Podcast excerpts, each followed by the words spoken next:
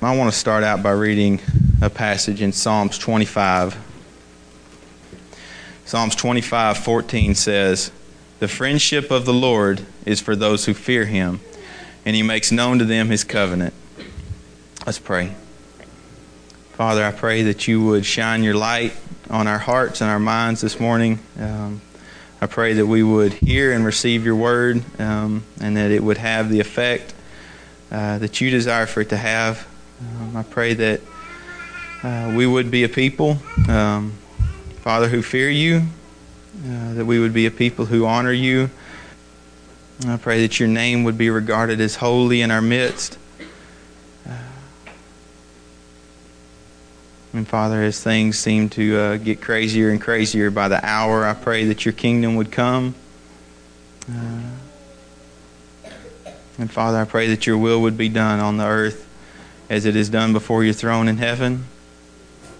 And Father, I pray that you would give us today and only today what we have need of.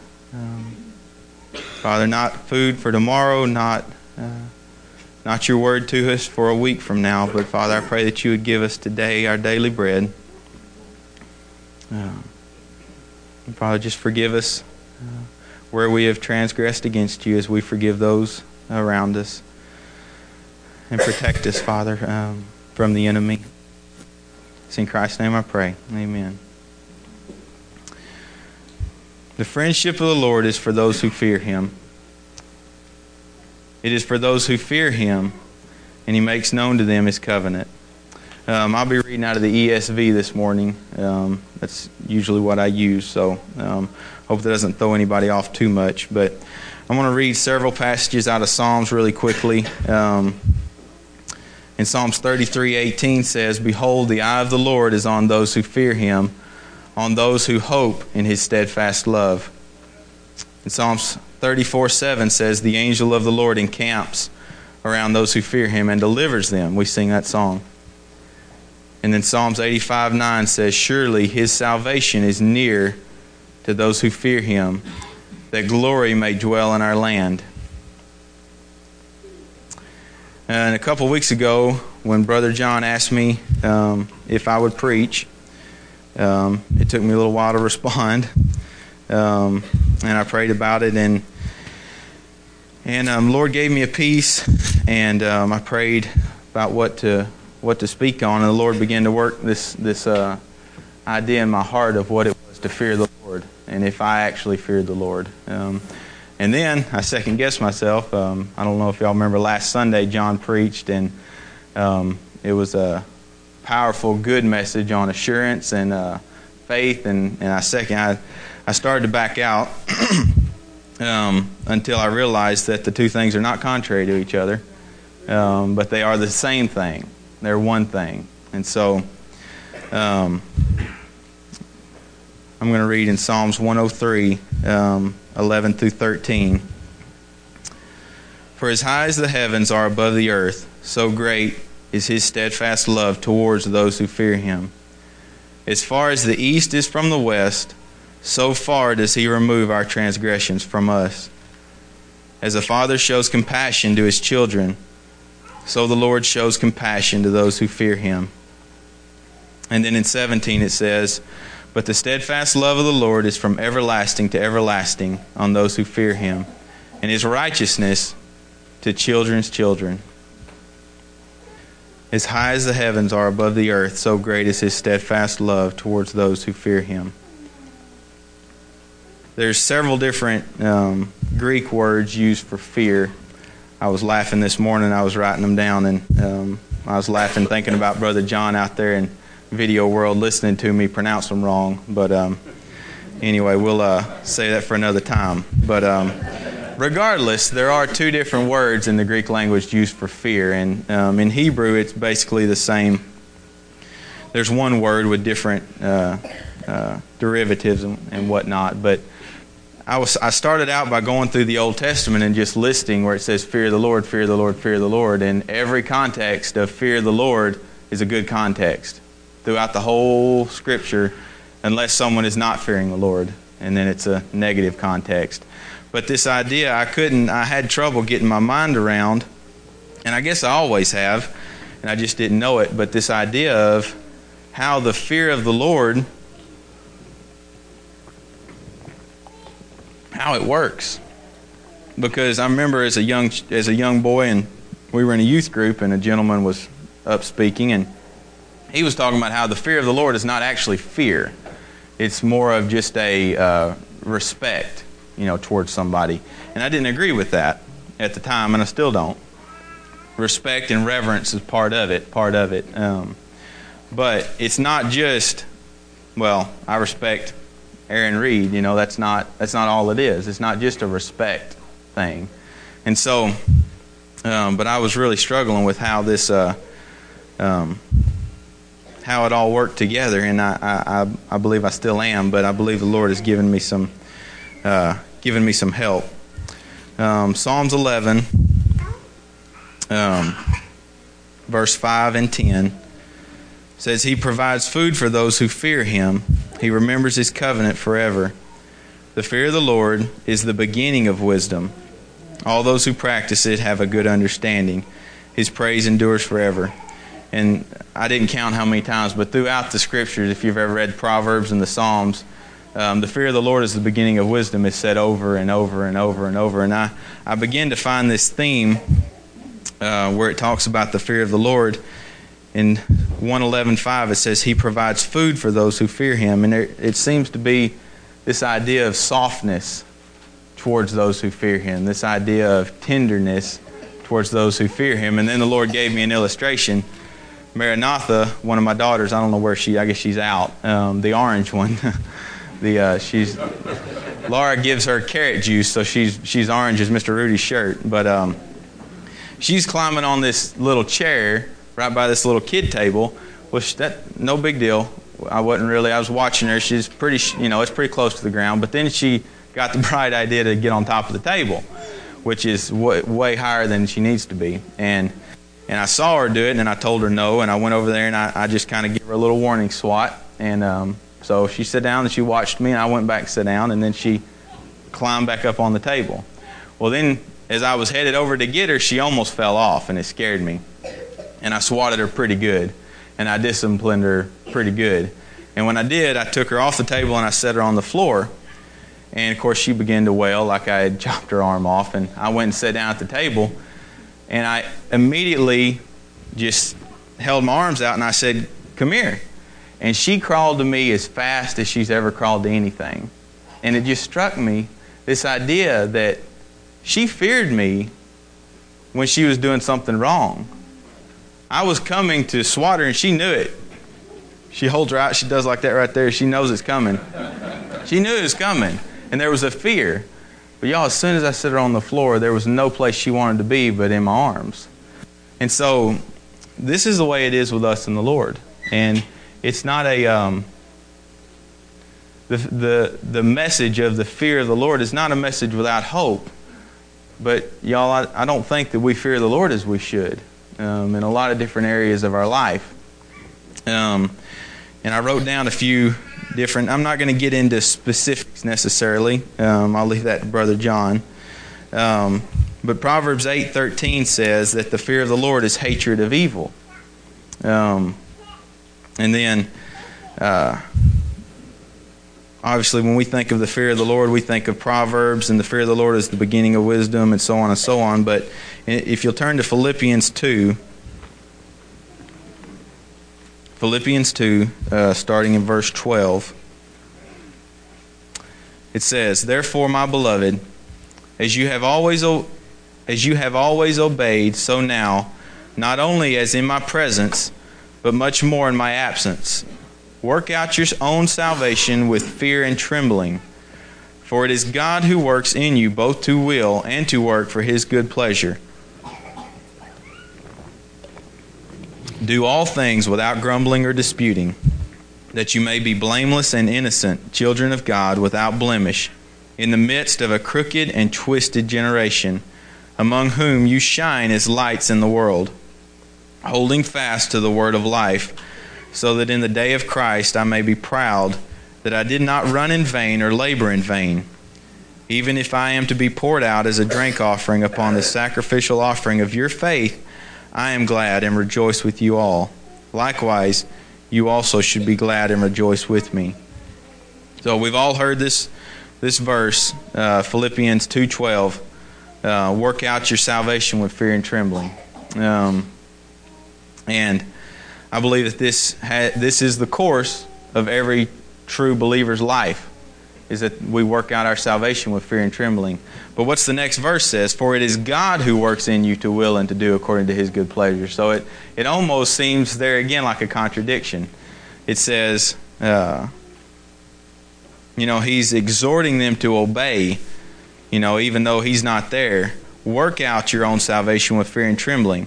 But then he immediately, he's so gracious uh, to us that God immediately points out that it's not our work because we're so quick to make our little list of things that we do and don't do, and then that's it. And so it is a matter of working, but then instantly he says, no, it's a matter of me working. And so um, we cannot, you can't have one without the other. Okay? Sovereignty of God and the responsibility of man. How many churches have split? How many denominations have not, would not come together? You know, I've had brothers that wouldn't fellowship with me because of that, um, because of the difficulty of. Well, they're not. They don't. They don't contradict one another. They're best friends, and you don't separate best friends. And so, um, and it's the same thing here. The idea of us working out our own salvation, and yet at the same time, crying out to God for Him to work out our own salvation. Because um, what does the fear and trembling produce? We're fearful because, man, we're messed up. I know I am. I know all the time. I, I can't I can't seem to go very long without realizing how much of a mess I am. And um, Lord gave me three little girls, so it's getting more and more. Um, in all seriousness, it's funny, but I mean, it, it's like, man, I am a messed up individual. And it causes fear and trembling because I realize that I can't do it. I realize that if He does not come and help me, I am done for. I am, I am, man, it would just be bad. Um, I lived for about 19 years making my own decisions, um, and it didn't work out so well. Um, it actually it worked out terribly. Um, and so I want Him to come um, and to work in me, and I want Him to come and work in us.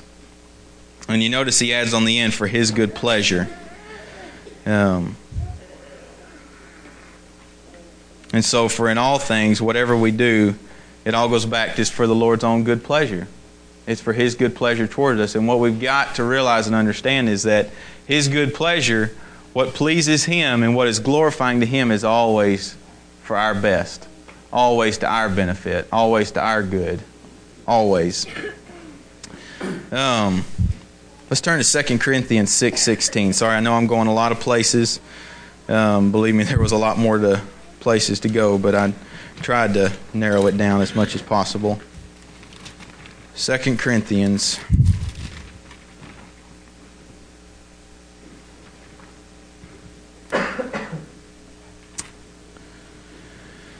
Second Corinthians six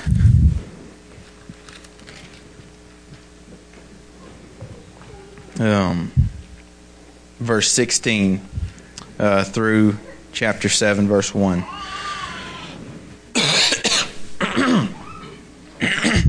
Excuse me. What agreement has the temple of God with idols? For we are the temple of the living God, as God said, I will make my dwelling among them and walk among them, and I will be their God, and they shall be my people. Therefore, go out from their midst and be separate from them, says the Lord, and touch no unclean thing, then I will welcome you. And I will be a father to you, and you shall be sons and daughters to me, says the Lord Almighty. Now, since we have these promises, beloved, let us cleanse ourselves from every defilement of body and spirit, bringing holiness to completion in the fear of God. So, since we have these promises, beloved, let us cleanse ourselves from every defilement of body and spirit, bringing holiness to completion in the fear of God. So you recognize that the promises don't come because we've cleansed ourselves from every defilement. We cleanse ourselves from every defilement because the promises are true. Um, and so it's a lot of times we get it backwards. We want to say, well, no, it's not a salvation of works. You don't, you know, you don't do these, all, you know, whatever it is. You know, it says go out from among them and be the you separate. Well, legalism, legalism. I've had so many people tell me that legalism, you know, it's the opposite. You got it backwards. We've got it backwards because it is a free gift. Because the promises are true. Therefore, we cleanse ourselves from every defilement. Um, it's not that we cleanse ourselves, therefore we make ourselves good enough that somehow we earn His um, His love in some way. That's not what. That's not the way it is. You know. Um, I don't love my girls because they act a certain way. I discipline them because I love them already, and I try for their benefit to cause them to act a certain way.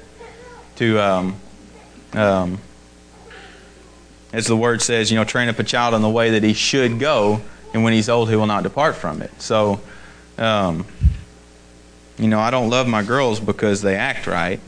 I love them, period. And because I love them, I want them to act right. And so it's the same thing with God. He doesn't love us because we act right. He just loves us. While we were yet sinners, He died for us. I mean, guys, we, I mean, I think sometimes, could we ever doubt His love now? I mean, now that, I mean, we are the body of Christ and we've been filled with the Holy Spirit, how in the world can we doubt His love when He loved us before while we were sinners? When He loved us when there was nothing to love about us. There was nothing in us to love, and He loved us. And so, man, yes, we're to fear God. Man, we are to fear God more than I think any of us could comprehend. Um, but that fear, um, Gosh, I've get, got it written down. I can't remember where it says. Um, it's meant to lead us to salvation. It's meant to lead us to Him. And so, um, I'm going to skip ahead here, but in uh, First Peter, I think it is, it says, uh, oh man, I should have been more organized. Um, First Peter, yeah, 1, 13, 17. Be holy as he is holy. So in Second Corinthians here in, in chapter 7, verse 1, you know, it says, for excuse me. In chapter 7, verse 1, it is saying, Since we have these promises, cleanse ourselves from every defilement of body and spirit, bringing holiness to completion in the fear of God. So, what's the goal? The goal here is that we bring holiness into completion to completion in the fear of God. And so that's the goal. You know, our goal is not to just, you know, well, Jesus saved me and I'm just going to sit back on my blessed assurances and praise God and I'm living great. He's blessed me everything. We're just hump, I mean, hunky dory. I started to say uh, Humpty Dumpty, but where everything's just hum, hum, now I've messed myself up. Everything is hunky dory. Um, but that's not the way that it is to be. Um, I don't know why I wrote those that those words on a different sheet of paper. That was really dumb. But um, let's turn. Uh, I want to look at two two uh, two verses. Uh, one's in Proverbs twenty eight fourteen.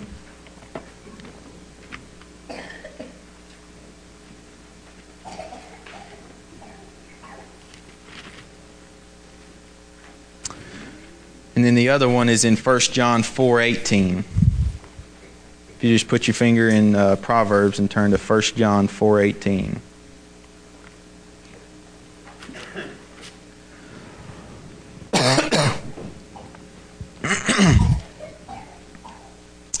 so, Proverbs 28:14 says, "Blessed is the one who fears the Lord always." Always, but whoever hardens his heart will fall into calamity. So blessed is the one who fears the Lord always. And then in 1 John 4 uh, 18, he says, There is no fear in love, but perfect love casts out fear. For fear has to do with punishment, and whoever fears has not been perfected in love. You know, it's incredible. I was fearful that I didn't know how to reconcile these two, and I almost didn't put it in. so, but praise God that perfect love casts out fear. But blessed is the man who fears the Lord always, but there's no fear in love. Perfect love casts out fear, for fear has to do with punishment, and whatever fear has not been perfected in love. And so, as I was going back and forth on this, trying to, to figure out how to, excuse me, not how to, but how these two things are, how they coexist. How am I, as a man, supposed to fear the Lord always? That means all the time, 24 7, 365 how am I supposed to fear the Lord always? And yet, he says, don't fear. I mean, we all know Matthew 6 25. Don't be anxious. Don't be fearful. But we're supposed to be fearful always. And I'm just going to tell you, it's speaking of two different types of fear. Um, and in the Greek, there's two words. One fear is a fear that has to do with um, fearful um, and fearful in reverence, fearful in, in giving respect and honor, fearful um, in a glorifying way to something that is greater than you are.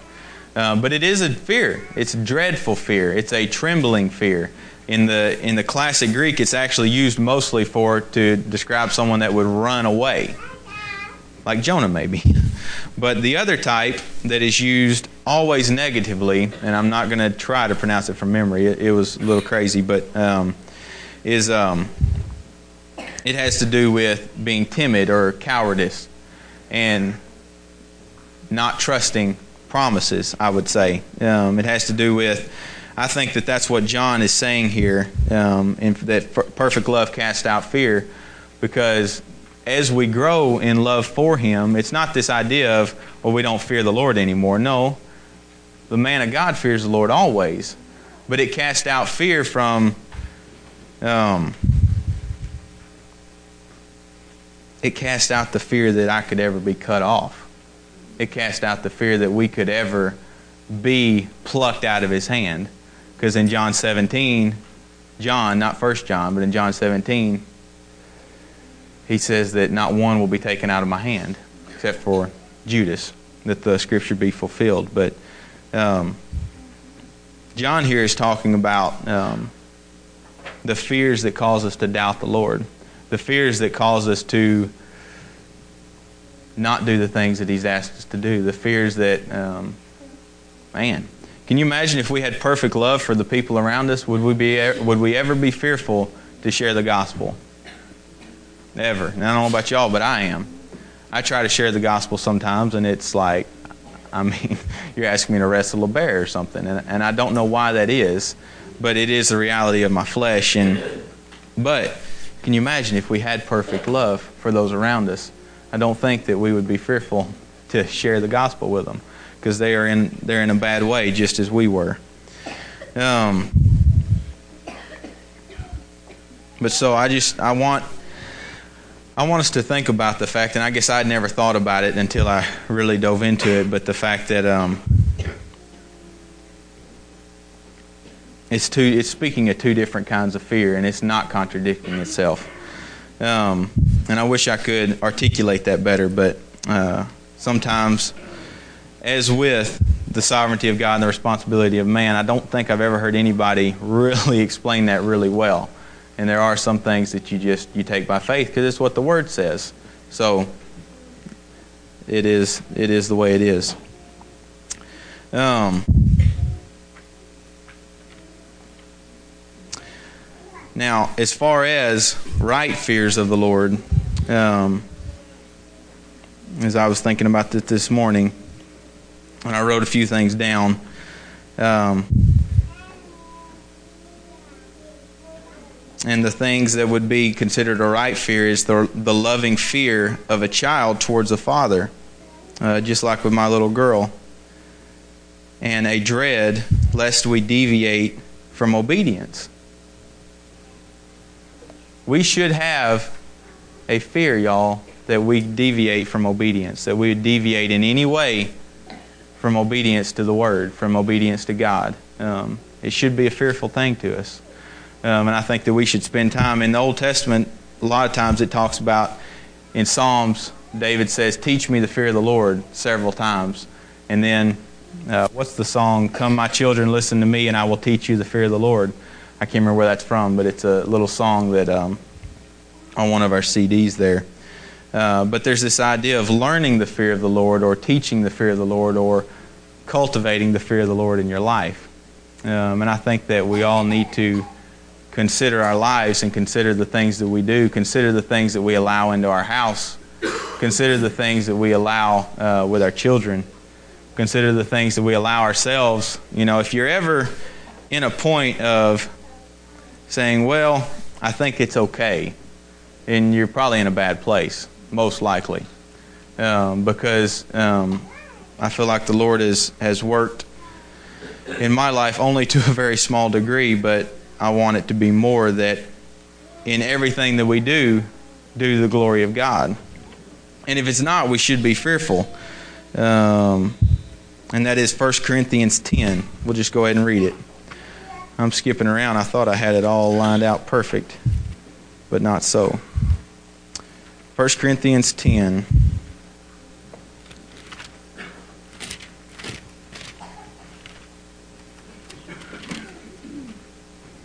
First Corinthians 10, verse 23. And Paul says, All things are lawful, but not all things are helpful. All things are lawful, but not all things build up.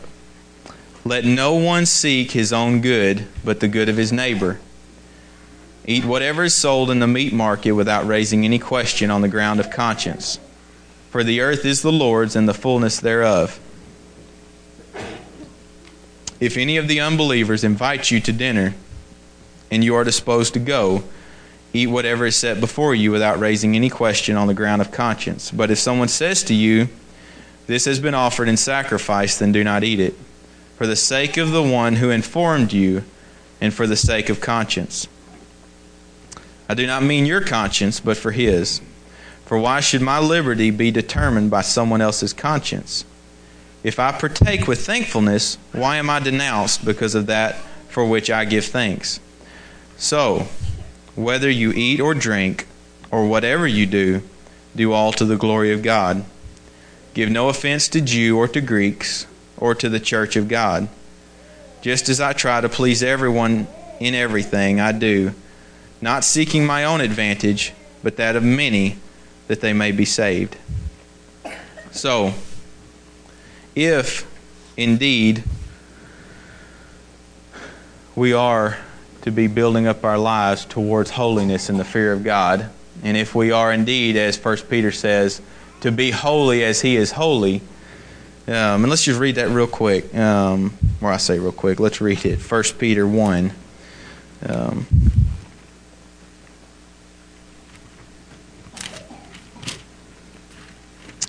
1 Peter 1, uh, 13 through 17. Therefore, preparing your minds for action, being sober minded, set your hope fully on the grace that will be brought to you at the revelation of Jesus Christ. As obedient children, do not be conformed to the passions of your former ignorance. Any of y'all ever struggle with the passions of your former ignorance? I do. But as he who called you is holy, so also you be holy in all your conduct. Since it is written, You shall be holy, for I am holy. And if you call on him as Father, who judges impartially according to each one's deeds, conduct yourselves with fear throughout the time of your exile. So, if we are indeed to be holy as he is holy, um, and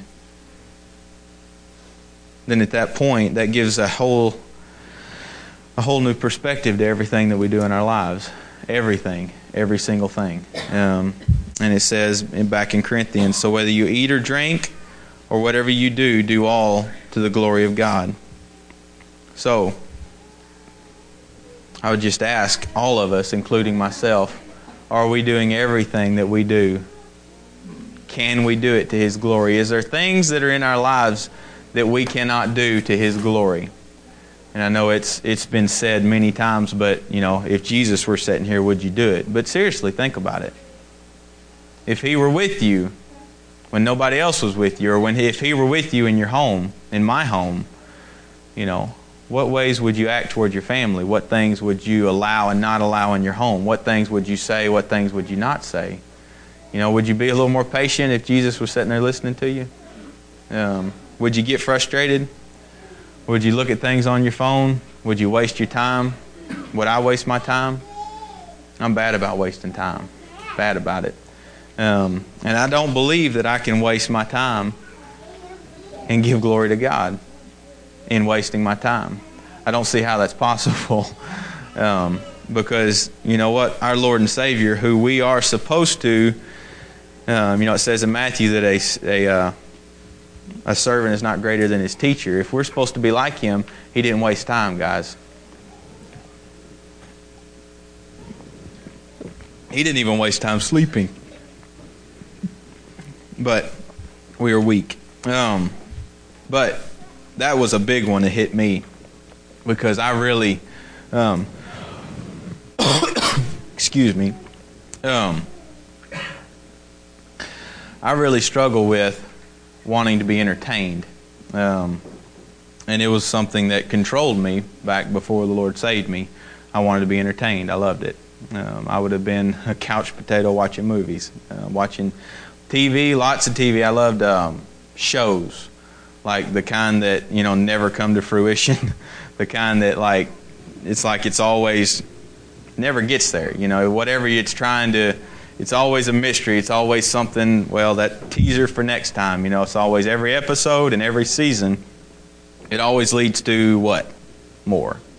Always leads to more. Um, and I really struggled with that, and that's why I, I, don't have a TV, and we do have a computer, and I do struggle with. Um, wanting to spend time entertaining myself. And I don't see how I can give glory to God and just waste so much time entertaining. And I don't see how we can do that. Um, I really don't. Um, so, um, I just want us to think about in whatever we do, are we giving glory to God? Are we giving glory to God in the way we dress? And I mean guys and girls, I mean all of us. Um, I heard a pastor say a long time ago, and it stuck with me, that if you are dressing to frame your face, you're giving glory to God. And if you're dressing to frame your body, it's vanity, and you're trying to give glory to yourself. And so, and it goes for um, it goes for all of us. Um, but there are so many things in our lives that if we would stop and consider, does this give glory to God, guys? It would tra- it would transform our lives. And I'm here to tell you, it would transform our church. It would transform all of us um, in a radical way. It would transform um, our country. Um, if the church took this to heart, well, then we wouldn't have all these crazy conversations about all the craziness that's going on. Um, and we wouldn't be uh, debating on the lesser of two evils. Um, that wouldn't be the issue. And so, but we, we live in a country that is progressively more and more doesn't do anything to God's glory. There was a time, even in unregenerate people, where there was a reality of a fear of the Lord. And you hear the old timers talk about, well, back in my day, and we all kind of, you know. But seriously, there was a time when there was a fear of the Lord, even in unregenerate people. There was a fear of God in this country. And I'm telling you that the reason that we're, at, we're where we are is a lack of the fear of God. Um, and so, um, also, I got to thinking about. Um, I feel like that there should be a fear. Um, there should be a fear in us of what's going on around us, what is going on around us in our world. There should be a fear because of that. Because what if, um, I was thinking about this, this this morning, and it's kind of grotesque, and I apologize, but What if we heard that there was a hospital in Louisville where people were taking their two year olds? I've got a two year old and a one year old and a three week old. The people were taking their one year old and two year olds and the doctors were sucking their brains out. How would that affect us? Okay? Think about that. Then what if a video came out where they videoed it and it was all over YouTube and you could go watch it? What would we do?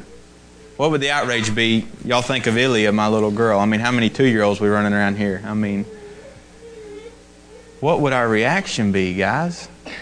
But what's the difference? There is no difference. They're creating abortions at a rate of wow. I didn't I didn't know there was a I didn't see the dog when I first got up here and it moved and I was like, "Oh my stars." uh, threw me off there for a second. Um, um, he's been very quiet. That's very. He's been quieter than all three of my girls combined. I'm sure. Um, but um, but I was thinking about that because I feel like, and it, it really bothered me this morning, how accustomed I have gotten to the idea of abortion. I mean, guys, not that it's a good thing, but just you hear it and it's like abortion. It happens. It's been happening as long as I've been alive. You know, legal. And I mean, I feel like we've gotten used to it, guys. We're so, I mean, we're like fish. We don't know we're wet. I mean, fish have no idea they're wet. That's we are so immersed in this culture. This, this. I mean, we don't even know we're wet. I mean, we can go and hear someone sp- say the word abortion, or I can hear it on the radio, or this, that, and the other. And unless it's, you know, they're specifically talking about something terrible, just hear the word in passing, it doesn't affect me. And yet, what if I heard someone say something about killing a little two year old at a hospital? Well, man, be a little be a little different. I mean, I'd like to think we'd we'd march to the hospital and and I don't I don't know what we'd do. I mean, make a ring around it and something. I mean, we would do something. It would change our life. It, it, it would affect us. So why doesn't why doesn't the idea of killing babies in the womb why doesn't that affect us? We're used to it, guys and I know it does some more than others. Um, and hopefully, um, I'm speaking mainly to myself, but I feel like that we are so immersed in our culture, in the in the in the culture of America, in the culture of what is becoming more and more a culture of death um, and the love of death. Um, but we're so immersed in it, y'all, that it doesn't affect us anymore. I mean, we don't cry tears over the I don't know the number, I'm sure someone does, of how many babies are killed a day. I mean, yeah, a day. I mean, I can't remember the number, but I've heard it. It's staggering every day. And that's just one thing. I mean, that's just one thing. And we hear of so many things, and some things, I'll hear stuff and I'll make jokes about it. I mean, not abortion, but I'll hear things that are going on in our culture and you, you make jokes about it. I mean, all this last election cycle, you talk about transforming America. I mean, I, the conversation, unbelievable. Just from the last election, the way I remember the conversations going, it's unbelievable the things that we've gotten used to. Um, and so I think that we should really sit down and consider. I mean, I don't, I don't think. I mean, I know so that God doesn't take these things lightly. God is unable to hear of these things and see these things happening and it just not affect him. It affects him. And as God's people, it should affect us. And I think it's a lack of fear of the Lord um, in the church that, well, we can stand up here and make jokes about Donald Trump or Hillary or this, that, and the other, and instead of, well, what's pleasing and what's, how does the Lord see it? So I think that that should really cause us to fear. Uh, but let's turn to Matthew 6 and talk about a little bit about the other side of fear. Matthew 6, verse 25 says, Therefore I tell you, do not be anxious about your life, what you will eat or what you will drink, nor about your body, what you will put on.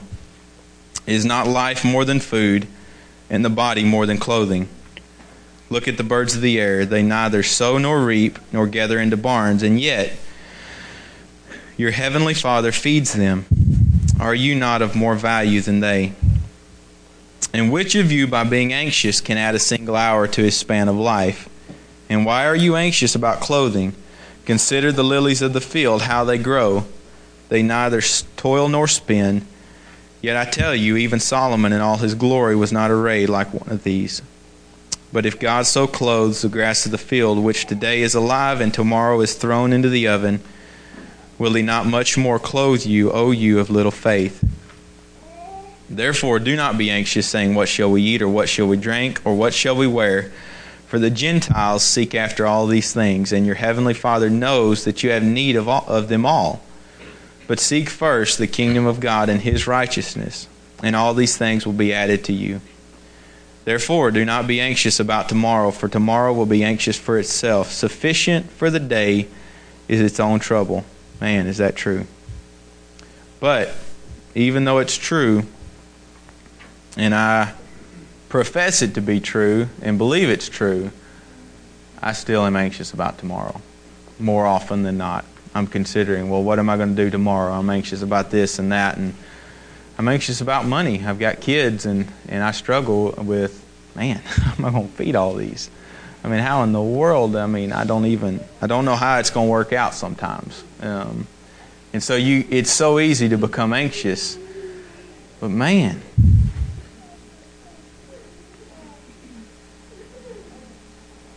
are we of not of much more value than sparrows? And yet he feeds every one of them and gives them everything they need, and they're not worried about a thing. Um, and so I'm going to tell you that this is, I believe, partly, in part, um, the fear that John's talking about in First John, where he says, "Don't, you know, perfect love cast out fear." And so,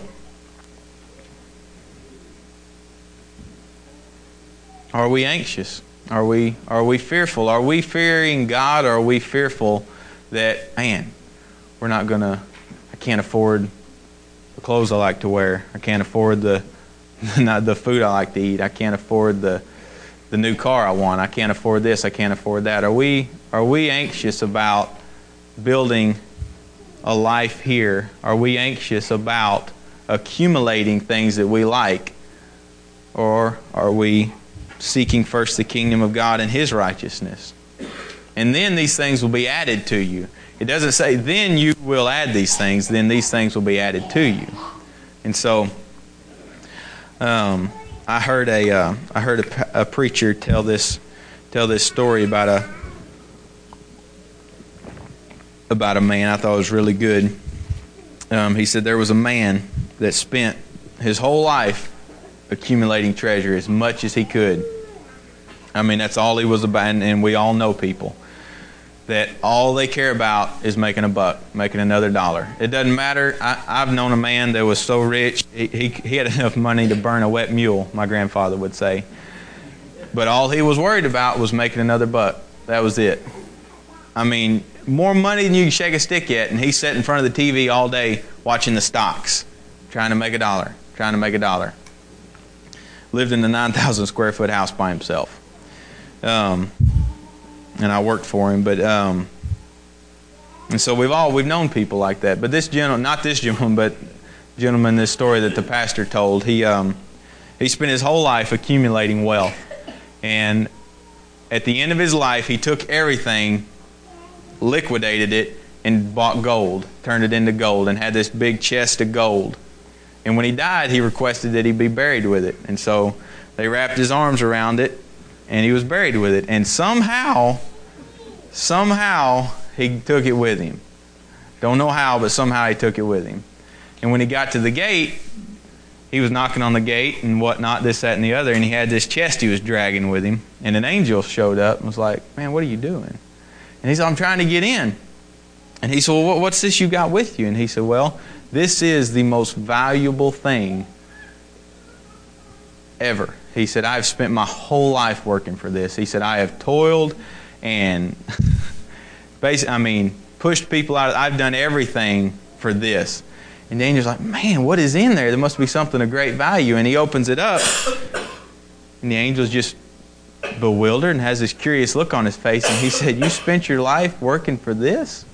He said, We paved the streets with that up here. He said, You spent your life working for asphalt. And that just, that, I mean, it's funny and comical, but it struck me that, I mean, man, when we're trying to accumulate things so that we can have things, is that not what we're doing? I mean, is it not? I mean, we we don't even have gold. We got paper.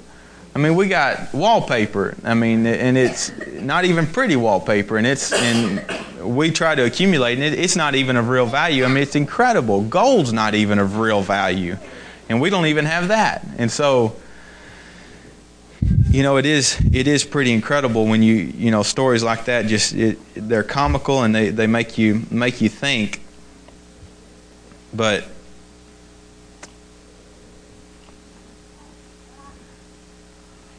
I wish it struck me more than it does. I wish it hit me and drove home more than it does because I've heard it preached a lot.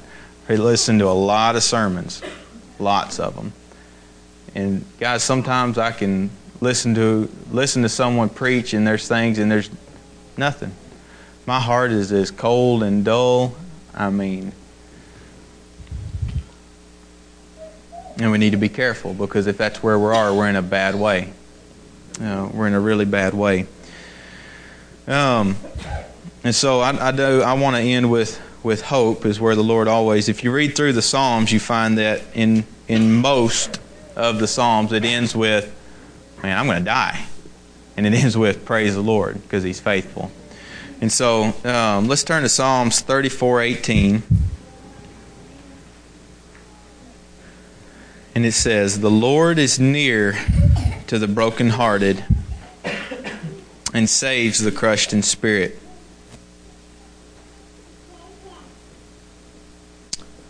So I just ask, do we want the Lord to be near to us this morning? Do we want the Lord to be near to us in our life? Let me ask you, how do you how do you get to be brokenhearted and crushed in spirit? When you look at your life in the context of the fear of the Lord and in the context of the Word, and you realize that we're a mess. Um, but if you're able to be content with your life and content with where you are, um, and there's and you don't spend time considering the things in your life, whether you're giving glory to God or not, and you're just able to kind of float through. Um, and I would tell you that that is a um, that is a very dangerous place to be. Um, I'd say the most dangerous. Um, but it says the Lord is near to the brokenhearted, and so I'd tell you that at the at the end of all of, we could talk about the fear of the Lord for three weeks. Uh, men way more articulate than myself, and um, really expound upon it. But the end of it is the point of the fear of the Lord is the Lord is near to the brokenhearted, and He saves the crushed in spirit. You know, what is the Sermon on the Mount? Blessed are the poor in spirit. And what's the poor in spirit? The poor in spirit are those who realize that they're spiritually poor, that they don't have anything worth value in themselves apart from Christ. And so, but we don't realize that unless we're looking at Him, unless we are seeking Him. And so, um, and I want to read one more passage. Several several weeks ago, um, I had gone through a period of just real dryness, um, and I had um, gone several days without without praying, without seeking the Lord, without reading the Word, nothing. And um, I was just really dry and just feeling very um, robotic. I get. I don't know if, if any of you, if I'm sure it does make sense to many of you, but um, you get to where all of a sudden you just realize it's like, man, you wake up and it's like I've just been a robot for three days and I don't even remember any conversations I had with my wife. I mean, I just don't remember. It's like I've just been dead for three days. And um, it was because I had I had just been concerned with my own life and there was no reality of seeking the Lord. Um, and it was um, it was a point of, of fear and a point just because he, he was gone. I mean, the fellowship with the Lord was not there. There wasn't the closeness. I, I couldn't, I could pray, but it's like it didn't make it past the ceiling. And y'all know what I'm talking about. Sometimes when you pray and it's just like, man, nothing, nothing. and um, that's where I was. And I was sitting up late at night, and I was just I began to weep and just cry, thinking, "Is there even any hope for me?" Because I have gone through this cycle over and over and over since I got saved and I'll go a while and I'll do I'll do all right, and then I get to oh, I'm doing all right, and the next thing you know, I'm on flat on my face, um, and it's just been a, a vicious cycle. Um, but I was sitting there and I was I was crying and just thinking, man, is there any hope for me? Am, I mean, what? And so I just I just grabbed my Bible, was laying there, and I just I flipped it open, and I don't necessarily advocate people doing that, but the Lord is is so incredibly faithful um, I flipped it open, and the Bible I had there on my nightstand um, was a little one, and it, it was right at the top of the page in that Bible, and it was Jeremiah 31 17. And the first words I saw were, There is hope for your future, declares the Lord. And I just, God, I just broke down and I was laughing and crying. I didn't know whether to jump and shout or, I mean, I just didn't know what to do. Um, and uh, He's just so faithful. But Jeremiah 31:17 says, "There is hope for your future," declares the Lord, "and your children shall come back to their own country. I have heard Ephraim grieving. You have disciplined me, and I was disciplined, like an untrained calf. Bring me back that I may be restored, for you are the Lord my God." For after I had turned away, you relented. And after I was instructed, I struck my thigh. I was ashamed and I was confounded because I bore the disgrace of my youth. And then this is the Lord speaking Is Ephraim my dear son? Is he my darling child?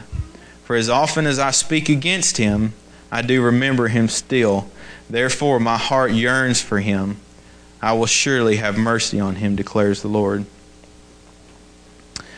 So I just want to tell y'all that um,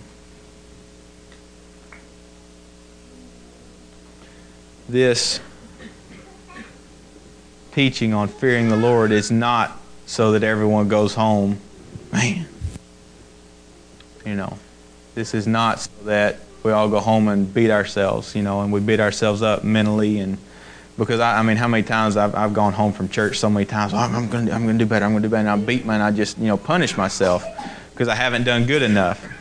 But that's not the point um, of this. And the point of this is so that when we realize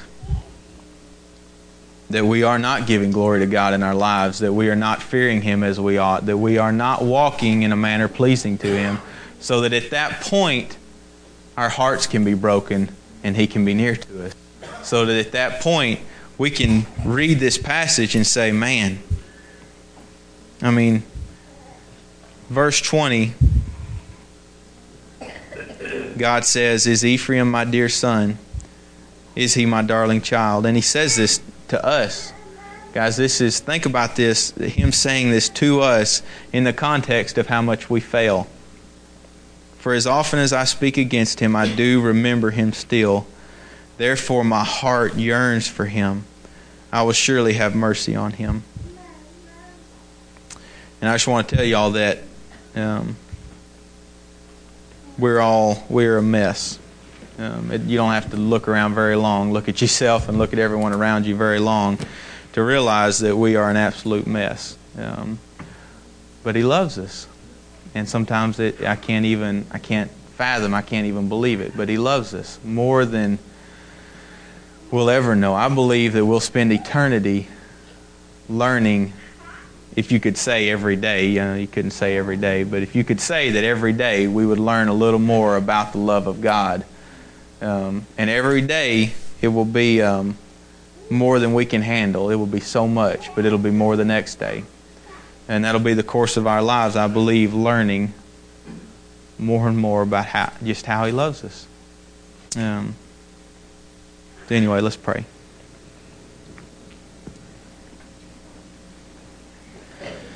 Father, we are grateful for your word. Um, and Father, your word tells us that you chasten uh, every son that you love and that you discipline every every child that is yours. So, Father, I pray that you would not cut us off, uh, that you would not leave us to ourselves. But, Father, I pray that in all um, that in all of us, Father, that there would be that there would be a work of discipline, that there would be a reality of uh, Father, conviction and repentance. Father, I pray that our lives would be marked by conviction and repentance. Uh, and Father, that your discipline to us would be the greatest source of peace and joy in our lives because it shows us that you love us and that you desire good for us.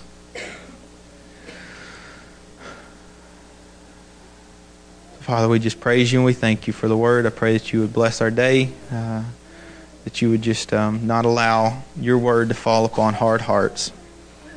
It's in Christ's name I pray. Amen.